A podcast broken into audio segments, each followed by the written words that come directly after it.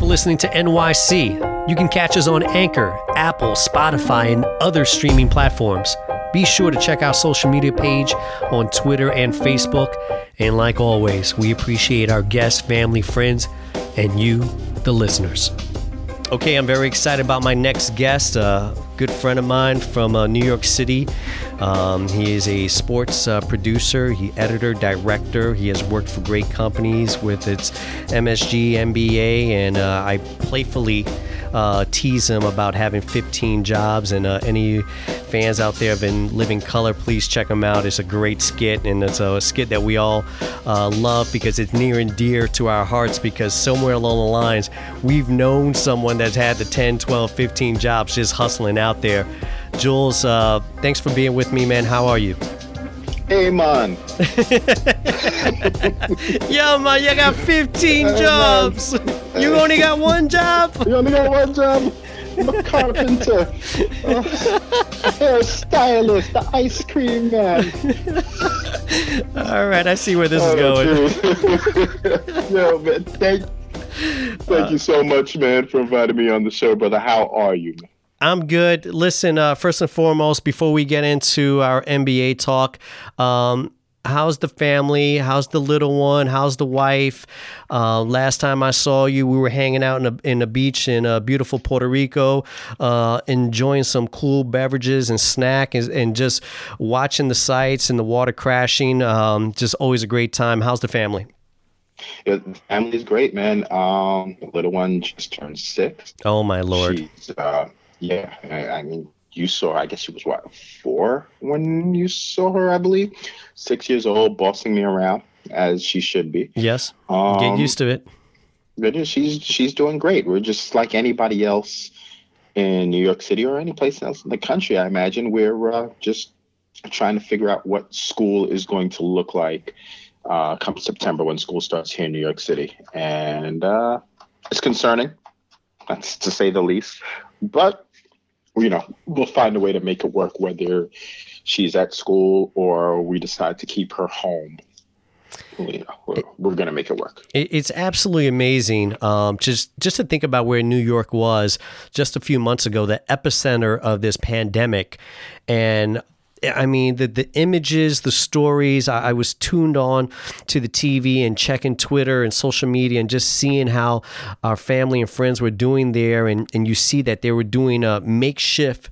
Uh, you know things in Central Park that, with people dying, and it's just absolutely amazing to me that New York City has recovered and actually ahead of most of the country as far as where their next phases are and how they recovered.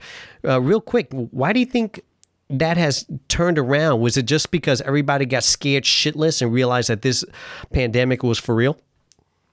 Um, I think at some point we realized it was real. Uh, look, New Yorkers, we've we're always on high alert, right? Unfortunately, that's kind of Yep. the state that we live in. We've always just been alert in general as being New York, is a city that never sleeps. If you're from Brooklyn, Bronx, Queens, you know, you're, you're just always alert. Heads up, ears and eyes open. Um, as you know, it pertains to the pandemic, I think we've realized that this isn't a game. It's not to be played with. And we do what we normally do. For the most part, we all buckle down, we listen to facts, and we get with the program and do what we got to do. You know, hustlers hustle. That's what had to happen. Uh, that's not to say that there haven't been people who are slacking. There's not to say we haven't had folks who have been really irresponsible with all of this. But by and large, we handled our handles. What really gets me, Will, is the fact that so many other regions in this country had probably a three, four month head start. They got to see what we went through and what we're doing, and they just didn't pay attention. And now you look at places like Florida, for example, or Georgia, uh, Alabama, I believe. Uh, 500 over 500 cases since they opened up the university. Yep.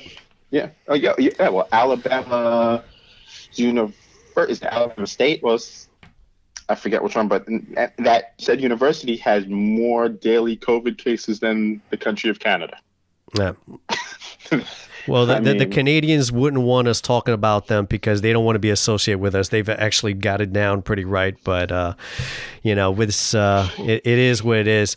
Listen, you know, Jules, you know, we, we spoke the other day and we were hoping to do an NBA show and we're really excited, right? I mean, we, we finally got NBA basketball going on. And first, I was skeptical, and, and I want to hear your thoughts on this. When they first mentioned that they were going to play in a bubble, and I said, all right, man, you know, uh, they're going to put all of these millionaire uh, basketball players together. And they're going to be in the bubble. They, they're not going to be able to go to Disney World. They're going to be away from their families.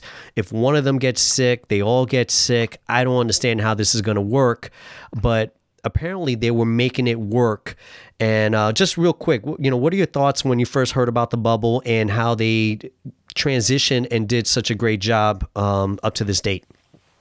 Um, I'm kind of in a unique position to speak about it because um, I'm kind of part of the testing protocol also, although being here in New York, so kind of have a bit of an insider's point of view on this. Yep.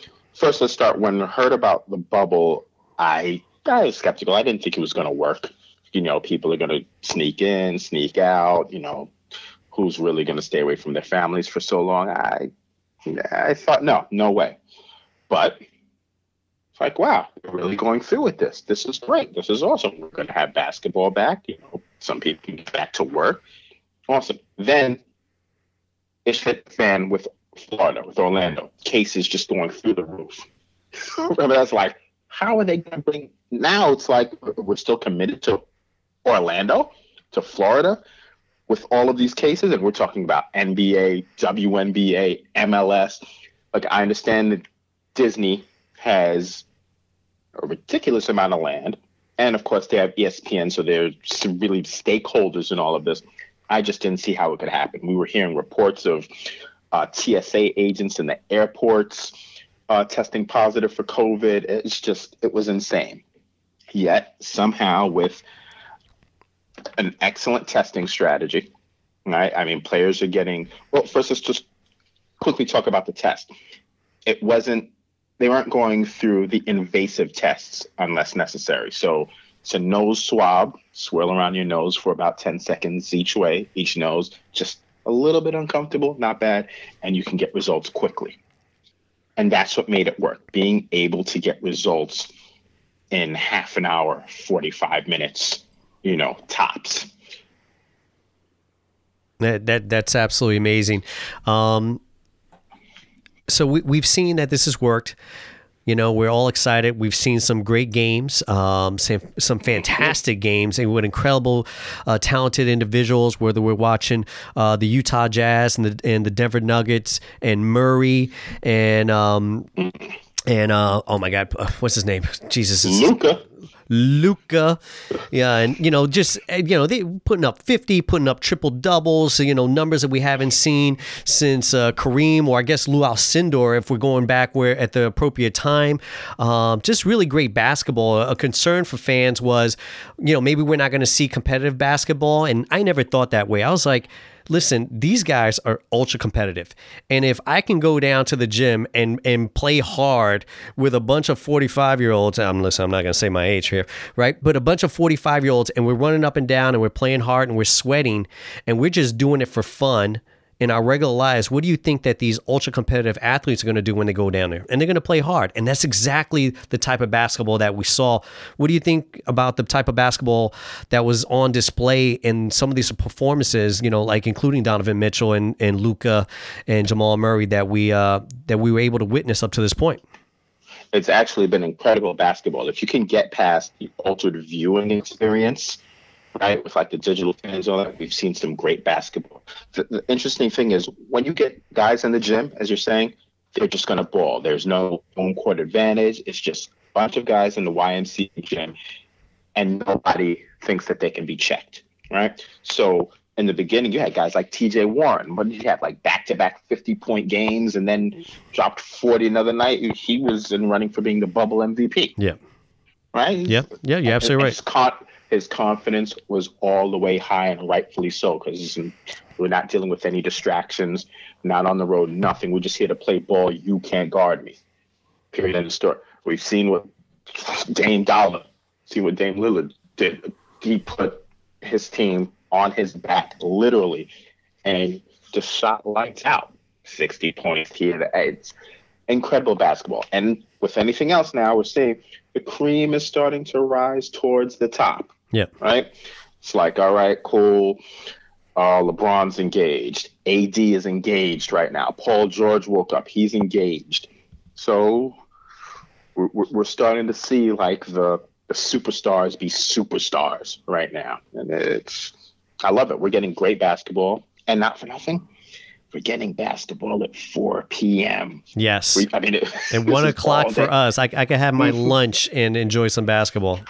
Like, I love it. I love it.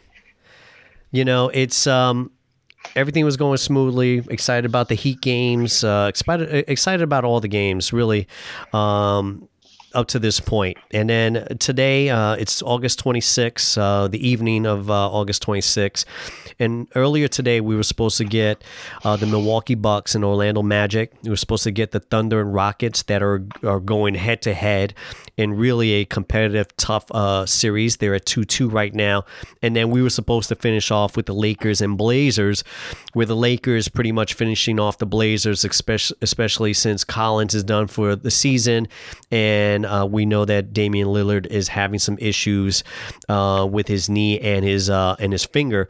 So we just kind of thought that, all right, you know, we'll we'll we'll get ready for some basketball, and right before the Milwaukee Bucks uh, Orlando Magic game, the Milwaukee Bucks decided not to play in this game. Um, what was your thoughts when you first heard about the Bucks not playing in this game?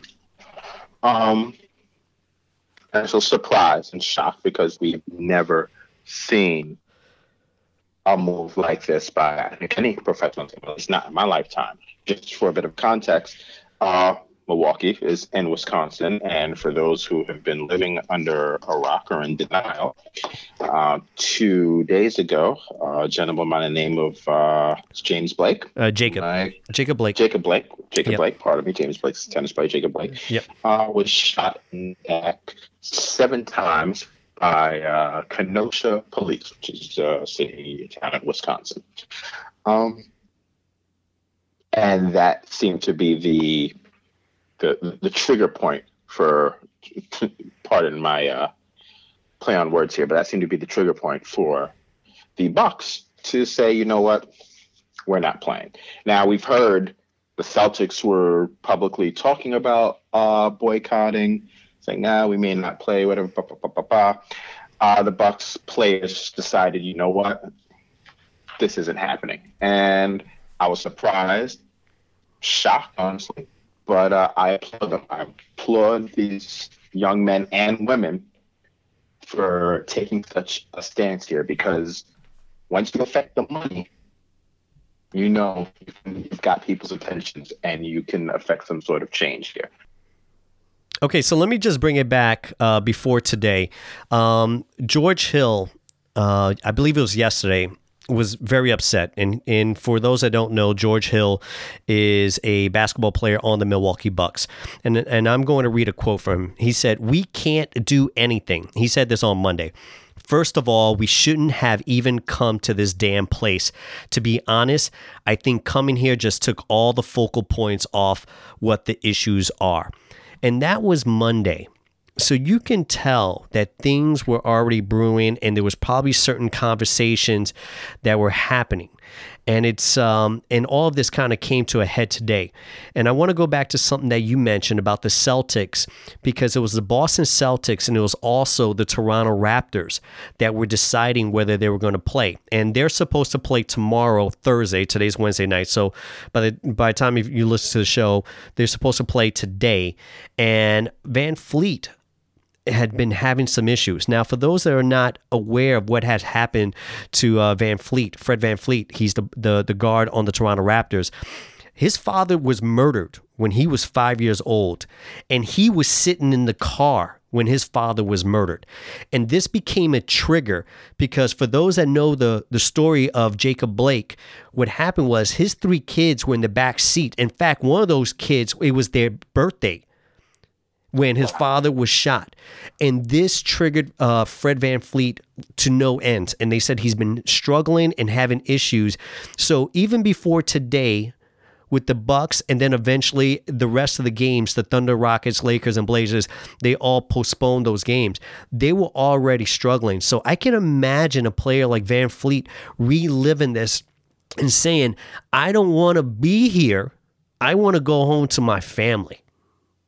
And that's just uh it's just one of the elements that everyone is dealing with.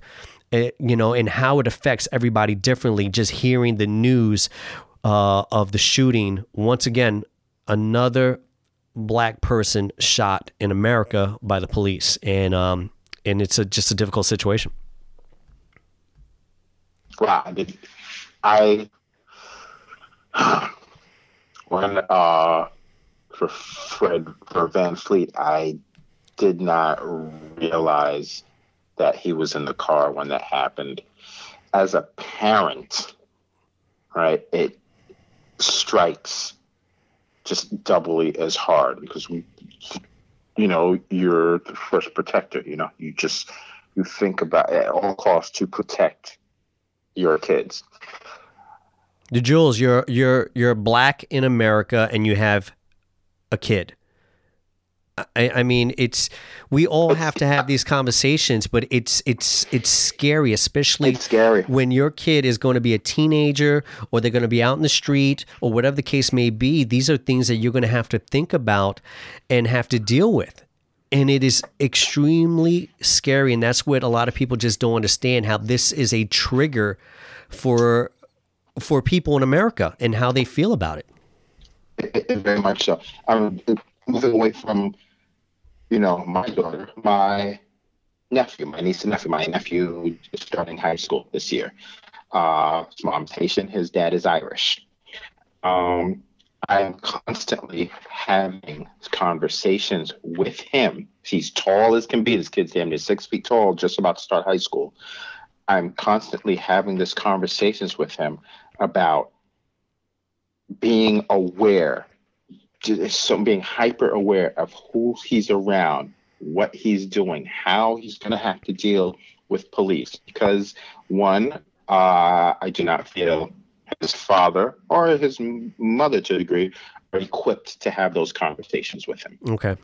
and I don't think they've had even attempted to have these conversations. And so, me as his uncle, I'm like, listen, don't you ever forget, your your, your light is all get out. You're still a black. You're not even seen as a black boy anymore. You're Yep. you're seen as a man in this world. You need to act accordingly. He's you know he's young. He still thinks he can pop off at the mouth. uh, he he thinks you know his father. He's just like his father, stubborn, hard headed. Always have to always has to have the last word. And I'm constantly, constantly having these discussions with him, just trying to sometimes leave little seeds, sometimes drill it in him that look, you do not get the benefit of any doubt Correct. out here in the streets. You have to be perfect just to be average. You- You're absolutely right. It, it, these are difficult conversations. I have a 21 year old now, um, and he is, you know, I'm Puerto Rican. My wife's Dominican, so he's half Puerto Rican, half Dominican. Um, he is not a dark skinned uh, Latino man, uh, but still, we've had these conversations about when you're out, how to address people. Um, if you get pulled over, I said, I, I've even told him, I said, you get pulled over, your hands do not move from the steering wheel. Okay. And if you have a window, you lower the window down. Oh, And you- immediate. You lower your window down, you keep your hands up on the steering wheel where they can see them. And when they ask you for your license and registration, you tell them where you're putting your hands. And because I've done this myself.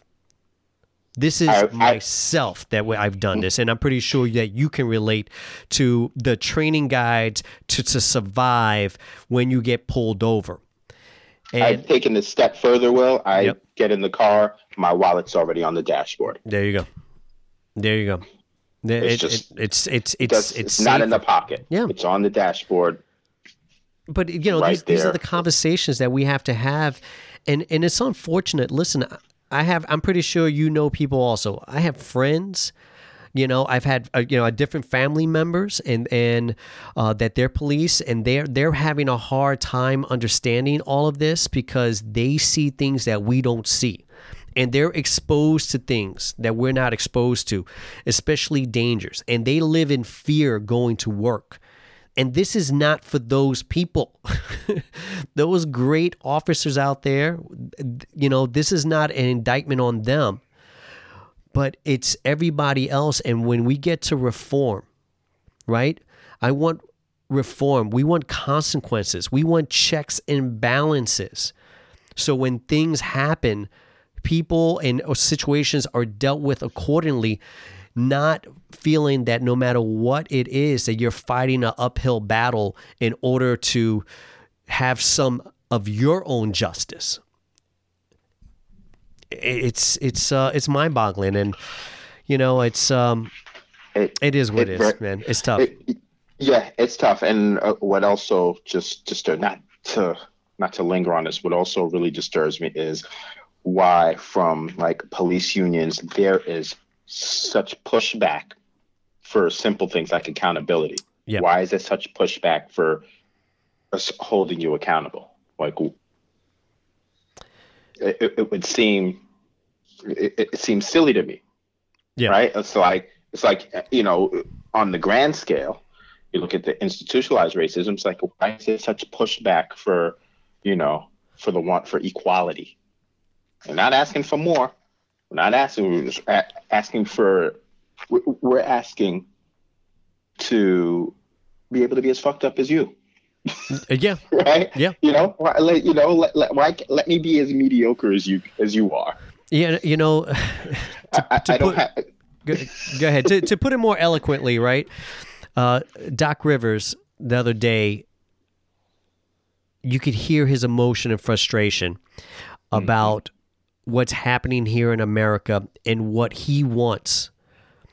And, and it's just pretty much what we're talking about. He just wants some equality. He just wants to, you know, not live in fear. And he's tired of it. Let's take a listen to uh, Doc Rivers, um, courtesy of uh, NBA uh, on TNT. and this they're spewing this fear, right? Like all you hear Donald Trump and all of them talking about fear. We're the ones getting killed. We're the ones getting shot. Uh, we're the ones that we're denied to live in certain communities. Um, we've been hung. We've been shot. And all you do is keep hearing about fear. It's it's amazing to me why we keep loving this country and this country does not love us back.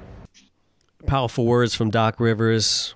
Why we keep loving this country, and this country won't love us back. Uh, Jules, when you hear something like that, w- w- how does that make you feel?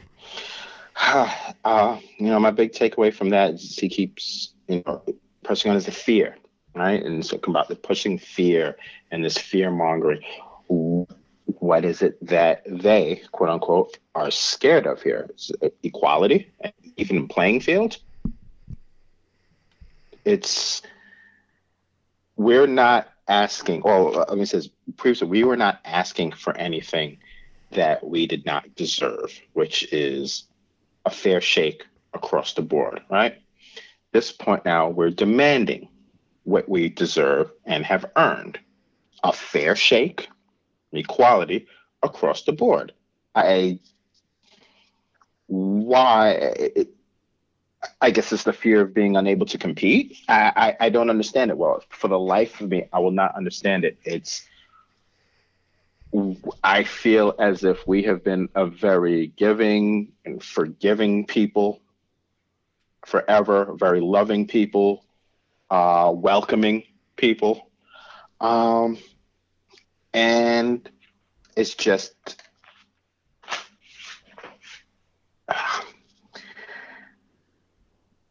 It's tough, I, I, Jules. It's, it's it- tough. it- you know, it's, it's uh, it's tough, it's- man. That We're talking about systematic racism. Um, you know, we're, we're talking about why people fled when the you know the the Jim Crow laws and everything else has happened, and um, what's happening today with the NBA is going to be really really interesting. Like you said, we've never seen anything like this. In fact, um, the last time that we saw anything like this was what was it? Um, I, I have it here. Let me just just pull this up. It was um, NBA players once boycotted a game, an exhibition game in 1961, when Bill Russell and a handful of other Celtics sat out in protest of racial injustice. That is the only time that the NBA has not played a game because of anything like this. That's 1961. We're in 2020. We're talking about almost 50 years. Jules. and and there's 50 been great years. 50, 50 okay first the fact that we're still having to deal with this 50 years later says one thing two uh, again i applaud these men and women across these leagues and individual sports for taking a stand well this is going to have i believe some far reaching implications man this is Well, Get into it.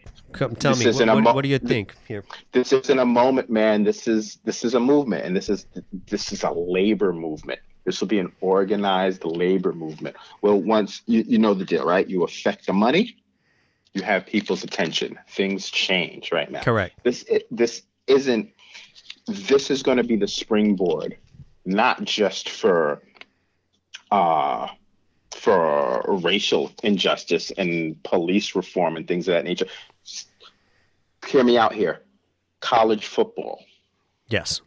college basketball, they now have an example of what can and will happen if you take a stand.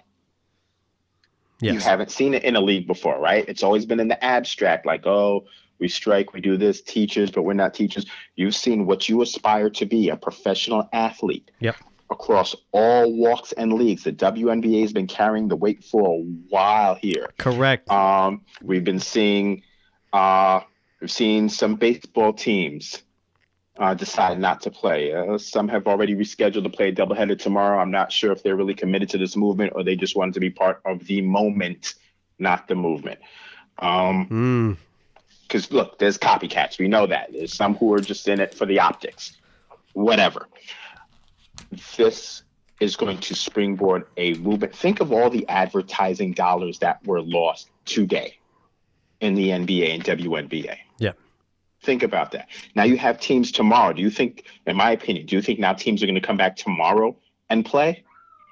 Uh, uh, no, I, I don't. I- In fact, there there is going to be apparently an emergency meeting tomorrow morning to discuss the the future. I don't know what that means, right? They discuss the future of what's going to happen here in the NBA, and I'm not sure. And, and that's what we we're, we're going to find out in the next day or so. What are the demands? You know, is it bringing up charges? Is it you know changing attorney generals? Is it is, is it finally saying the reforms? Because you know, listen, we've had the protests going on, and it kind of it still goes back to, and I'm talking, you know, let, let me talk about here in Seattle, right? The police chief has stepped down. They have uh, defunded the police a little bit. Um, but to me, I don't think that works because when you defund the police, you're taking the police out of the neighborhoods that need them the most. because the, the the wealthy neighborhoods are, are they're not losing their cops. No, no. Okay, hold on. Well, let me let me disagree with you right okay, now. go ahead. L- look at the wealthy neighborhoods. Go ahead. That's that's what defunded police. Uh, that's what defunded police look like. They're already doing it in wealthy neighborhoods. They have all these other systems in place already. They have the access to education. They have outreach programs for for drug abuse. Anything you could think of, they have it there. It's not. They're not sending in the cops to deal with, you know, a drug addict or whatever. That drug addict gets treatment. Defund, it's not a radical idea. It's done all over the country. Just look at the suburbs. It's already done there. So look, let's get past this idea that, you know, cops for the most part prevent crimes from happening. No, not really. The crimes happen, and then the cops respond to that. Go ahead. right? Yeah, go The ahead. cops and then the cops respond to that. If look, if you're, if you were to call nine one one right now and say, "I'm hungry and I don't have a place to live," are the police coming No. to help you? No. most No. likely not. Right? No. Now, if you call 911 and say there's a homeless person hanging out on the bench, you know, in front of my house, the cops are going to come and what are they going to do? They're going to get this person up and move. Right? They're there to do cops for the most part. The, the system protects property, does not protect people. Yeah, I, I, I, the only thing is that they're not even doing that here in Seattle. Um, there's been a lot of things going on here. the The homeless population has been going up. It, it's it's really interesting the last couple years uh, what's been happening here, and obviously um, they're not getting we- we're not getting resolutions in the areas of need. Well, you're not until you take money that's been allocated to these police departments. Look, yo, police departments in big cities like New York, LA, Amsterdam, Seattle, Chicago take up damn near 50% of the city's entire budget, Will. Yeah. Okay. 50%. So you take, I mean, in New York City, I believe the number is something like $6 billion a year for policing, right? Only 2% of these calls that police get uh, for 911 are for actual crimes. Now, imagine you take that money and redirect it towards homeless, you know, mental health, just anything else. And you start, you get you, you have departments there that are specialized to deal with these things. People have the tools to deal with these specific issues. If someone's, you know, had an overdose or someone's having a, a, a mental episode, a cop comes. What are the cop's tools? Gun, handcuffs, tasers. Those aren't the tools for that job, bro. You're lucky if you get a taser. You're lucky if you get a taser. So, so what do you what do you think the NBA is is going to want out of this? Then, if you just had to guess, and that's really the position that I'm putting you in right now. If they're boycotting the games, right? You know, as as of now, they've been postponed. Where are you going to have a result that the players are going to feel comfortable enough to go back and play, or is it, or is this just a beginning that they're eventually going to leave and we're not going to have um, the season continue? Well, look, there apparently is talk about that. Uh, if you happen to follow uh, Chris Mannix, I believe he's a reporter for Sports Illustrated, uh, a tweet that he sent out about an hour ago saying Okay. players spoke saying players spoke passionately about voting and police reform per sources. There's a sense from some that if owners don't come up with something that makes them believe staying will help move these important issues forward, the season is done. So there's a real feeling here that players are just like F this. I'm out of here. Look, what was part of this whole bubble experiment and experience was this a lot of this was you know built around reform. And there was a plan in place to have weekly meetings about how players in the league can help you know create some sort of change right? And they were going to use this platform. Now with games being played from noon you know starting from like 1 to midnight when this all started and practices and everything that's all kind of gone by the wayside that take that along with players just feeling trapped in the bubble, some feeling they need to check out, and other mental health issues. Once this hit, forget it. I think there's a, gr- a huge contingent of players who are thinking, look, this wasn't worth it. Been isolated from my family. I can't protect my family. Nothing is changing while we're here. Um, I would think that if there is not a plan or action that would affect change damn near immediately, which would mean these owners and very powerful people throwing their weight around puts elected officials, we we might be out of here.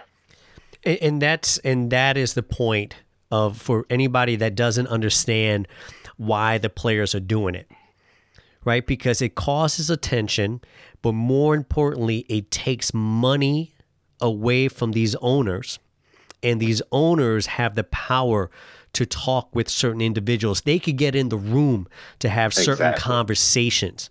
So anyone that's just blindsided and just says, "Well, how does that fix anything by these players not playing tonight?" Because you know, I had the I had the over on the Lakers uh, Portland game, and I want to see these guys play, and I want to be entertained, and that's really what it's all about. Oh, is- yeah. I- is hitting the pockets like you mentioned earlier. uh, across the board. This and look, if the the owners, if they, if we thought that they would band together to do what's right without being pressed by players, you're sadly mistaken, right? Because if owners or heads of universities if they cared about players, if they cared about anything other than their pockets and their teams, they would have thrown their weight around months ago to get like a national mask mandate so that their sports can come back and play now so we could have college football, you know, in the South right now and it be somewhat safe. Right? But no, they chose not to. They didn't throw any of that weight around then. Now, look, it's coming back to bite them in the ass, right? Yes. here we wouldn't i don't think you would have expected any of the owners to to take a stand here but the players are realizing they have the leverage because there is no league without them. Especially, It's- especially the NBA. Ex- and especially the nba where contracts are guaranteed. Um, football they'll I, we, we know those contracts in football are crazy but i think they'll look at this and say well look we realize we have the leverage we have the power to exact change. And uh, and if not this is how we're going to affect the money. And when you affect the money you affect change. Bottom line they don't care. Look i'm not expecting uh, politicians wisconsin or wherever to necessarily care about the man's life. It'd be nice if they did. I'm not expecting that. They care about their green though Yeah. and how it affects them. And that's that's the spending power the buying power that's where it all lies right there. Um so yeah you know good with that good luck.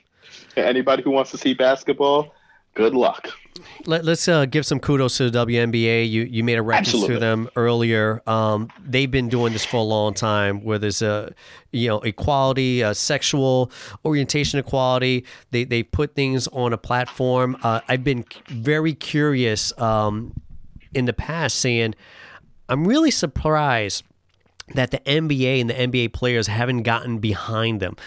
I was really surprised when uh, the WNBA players just weren't making that much money and they had to go overseas in order to make a, dis- a decent amount of money um, it, because the WNBA didn't give them great contracts.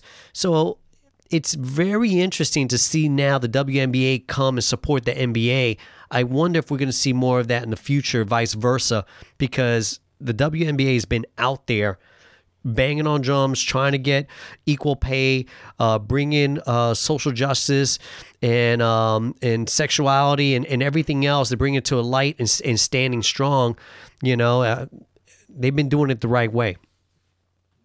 well let's just start with the fact that women are just the dominant species they're smarter than us Yeah, they're always ahead of the curve I'm not going to argue. We follow you know if we We're, were we're, we're both married and married for a long time for a reason because uh, we're smart enough to know to say, hey, the women do it better. So, Oh, a- a- absolutely, without question. So, um, I think in this case, this is to some degree. I think this is in some ways NBA taking uh, the cues from the WNBA. Sure, okay, look, this, I understand Wisconsin. Uh, you know, they just because this was, was this happened in Milwaukee. you know, the Bucks has said, "Eff it, we're not playing." I get that; it's close to home. It makes a statement here. But the WNBA uh, and just women's sports in general have been fighting the fight in public, in private, forever who would to whoever would listen, and um, you know they need to be respected and applauded, and they also need to be compensated.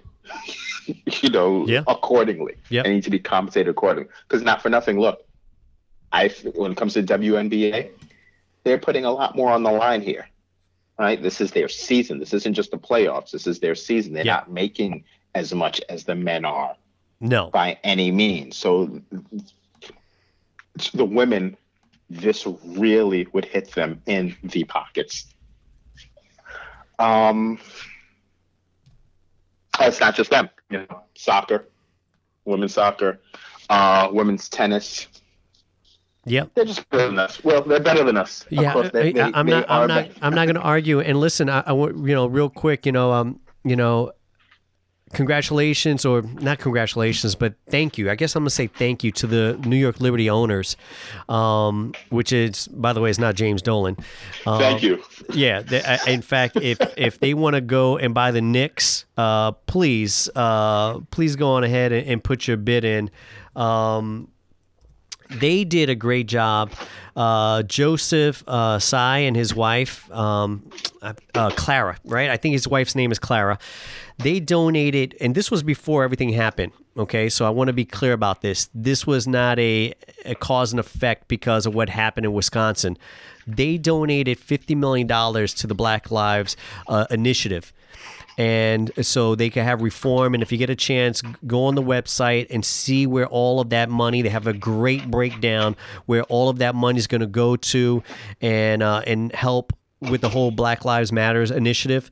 So kudos to them that they are ahead of the game and they're just out there trying to support and and they just get it. They just understand and they see that something's wrong here and they're trying to fix it and they're throwing their money around. You know this wasn't a $10,000 donation you know i'm i'm throwing you know 50 million dollars is going to go a nice long way towards something positive and hopefully more people and owners will take a look at that and follow suit I would hope so. First of all, you're right. I, I applaud them. I will look this up. Um, look, and also look, research will show. It's just like, listen, it'll also be good for your bottom line when you get down to it, right? Correct. It'll also be good for your bottom line. Yes, it, it, it's appreciated, it's needed, and this is not to take away from anything that they're doing whatsoever. But look, that, an equal playing board, people of color in boardrooms, people in color in places where they can affect decision. It just shows up time and time again at the bottom line that companies who have this type of structure, uh, uh, what I think is a fair and equitable structure, they do better, yeah right? So, listen, there's there's good. Hey, listen out there, guys. There's very good reason for us to be in the room. All right, this this isn't. We're not asking for a handout here. This isn't, you know, please, oh, please, please, please. No, Li- listen, we can, we we can contribute. We already do contribute, and hey, we work together. We'll all be rich. You know and, and we have some firsthand experience you know we've been in quite a few rooms and we've been in some rooms together where we've looked around and um, we're, Oh, we're man. pretty much the only ones of, of color to say Yeah. the, to say the least uh, in the room and um, we've been in rooms where uh, we're saying I don't understand how this person has a job and and how they're telling me what to do and everything else. But um, we can understand the the color tint of the room and, and how that works.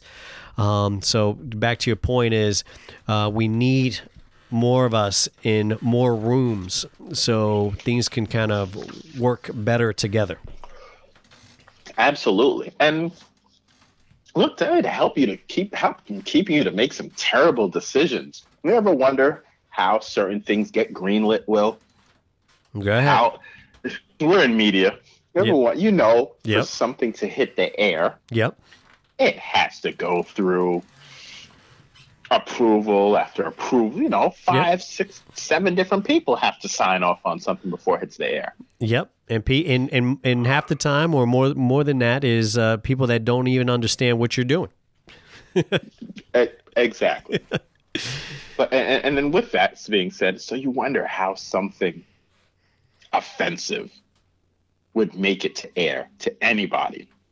Yeah. because there's just not enough representation in the room, and it doesn't necessarily have to be a, a, a black man or woman or Latino man or woman, but you, you need different voices. Our Asian brothers and sisters aren't represented nearly the way they need to be. Yeah. Um, it's of course Native Americans. They've They they've been they've in the, sh- they're still in the struggle. sh- yeah, It's worse st- than anybody. Yes. Right. Yep. worse than anybody. Correct. It's so look, representation and inclusion works for everyone.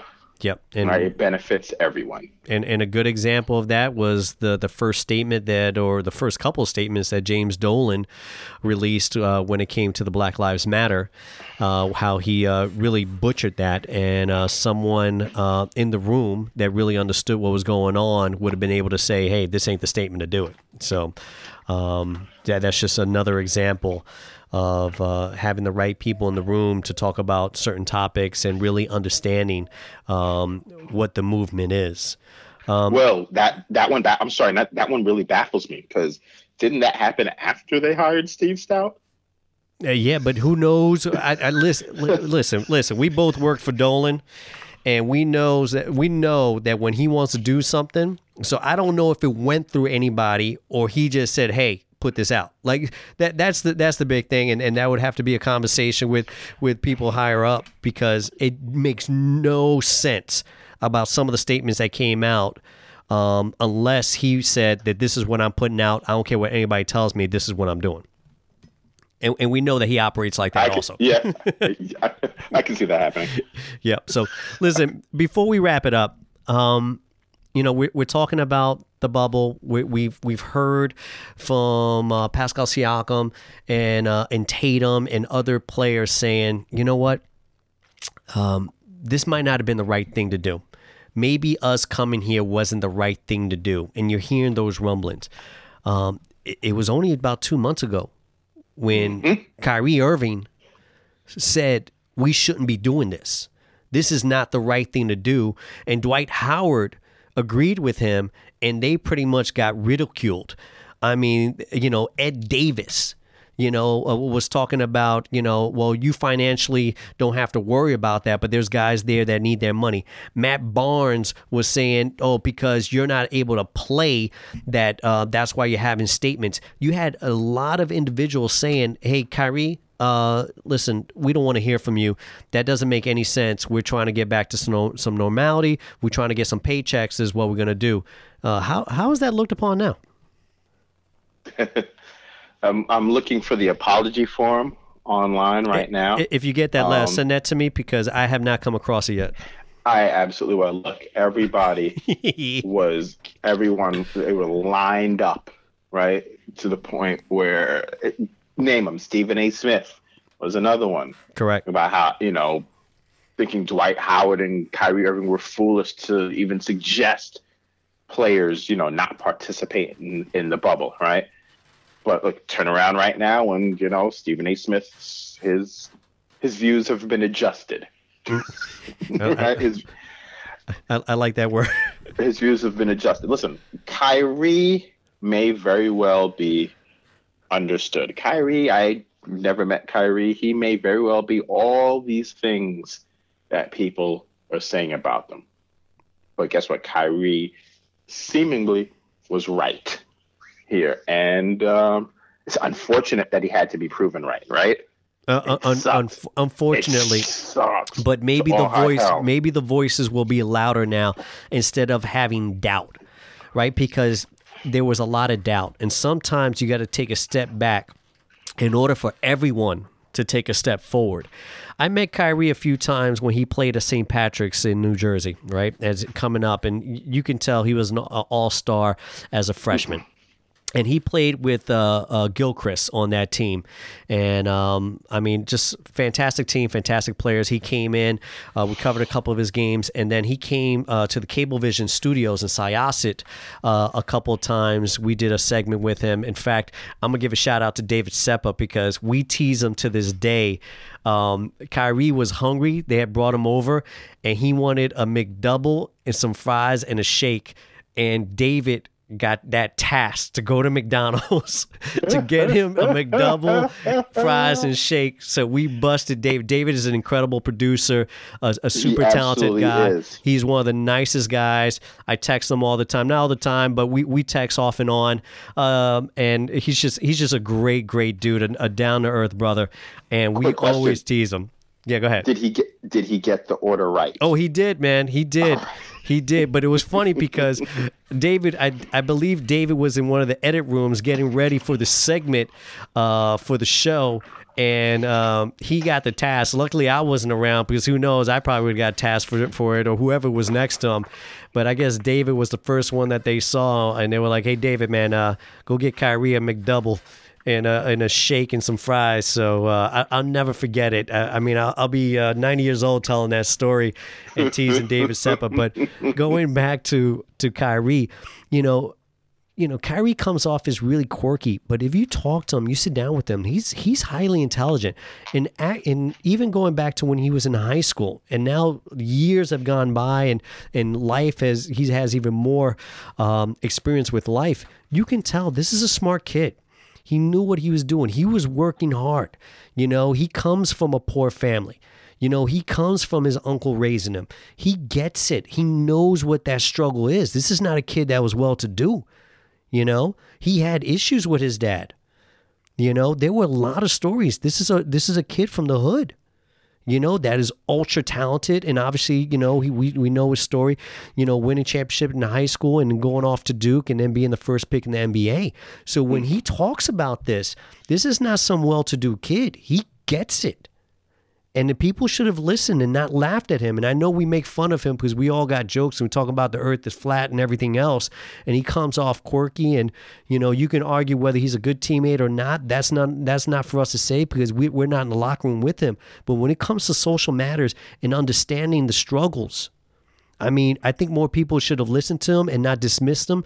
And I'm hoping that he eventually gets that platform and eventually there's some mea culpas going culpas going by and people say, Hey yo, you know, maybe you were onto something, my bad. No voice should go unheard, right? Correct. No there's no voice should go unheard and all this all voices anybody with input is valuable. Look, is Kyrie wasn't just look, Kyrie is also, you know, uh willing and, and financially supporting WNBA WNBA players who opted out of the season, right? Who wouldn't go to the wubble. Right. Yep. So he put up some of his own money. I think he put up, you know, 1.5 to 2 million dollars of his own money. Yeah. To help supplement what other players may not be getting, and I'm sure other people have joined in also. You know, look, WNBA players only make 200,000, right? That's maybe the average salary or the top salary. Top, yeah, probably top. WNBA without having the numbers in front of us, yeah. So listen, he's um when it's all said and done, we're gonna look back at Kyrie despite the quirkiness, and we'll, I think we'll look at him like, hey, Kyrie was, you know, his heart is in the right place, uh, has always been, and you know, he maybe he's maybe he's the leader that we need. it's like a it's like a, a Batman intro. Kyrie Kyrie Irving. Jules, leader that we need. We'll touch base, man. We're gonna get a lot more information in the next coming days. Uh, let let's let's get you back on and let's uh, talk some more basketball. And you know, and uh, if uh, if we do have a basketball season uh, to continue, um, we'll have a lot of things to talk about. Eventually, you know, we should at least talk about our pathetic Knicks and um, you know where they go and you know what Your happens with the seventies. Oh man, come on, no. I had no choice but to disown them after they treated Spikey like shit. Well, good for you. Good for you. I guess if I was closer to home, maybe it would have hurt me more. But um, I don't know. It's just uh, it, you know when you see those wars of the orange and blue and everything that the Ewings, the Masons, the Oakleys, you know, and uh, and everything that they've gone through, and and all those heartbreaks. It, it's hard to let go. You know, I almost feel like a Met fan. I'm a Yankee fan, you know, so I guess that's what a Met fan or a Jet fan feels like. It's just you suffer with them so much that it's just hard to let them go. So th- those are my issues. I'm gonna go talk to someone about that as soon as we're done with the show, and uh, and, and get some therapy there. But uh, we have a lot to talk about, and uh, and we will. But um, first and foremost, let's see where this goes. Um, where there's going to be a decision made tomorrow, maybe not a decision, but at least a conversation uh, being had uh, throughout the league, not just the players tomorrow. So we're going to get a lot more information, and um, you know, for everyone that's out there, you know that is is quiet um, that doesn't talk about this, especially if they feel strongly about making a stand and you're concerned that your friends don't have those same thoughts. You know, that you're going to be looked upon a certain way because you're standing up, whether it's for Black Lives Matters or, or whatever whatever the, the struggle is for someone that that ha- needs a voice. Remember, right? Martin Luther King said, "In the end, we will remember not the words of our enemies, but the silence of our friends." So don't be silent. Don't be afraid to speak up because that's how change is going to come about. Nothing more needs to be said, brother. Jules, you take care of yourself. All right, You man. Take care of yourself. It's great to talk Thank to you. Thank you. Great speaking with you. We'll All do it again, brother. All right. Bye.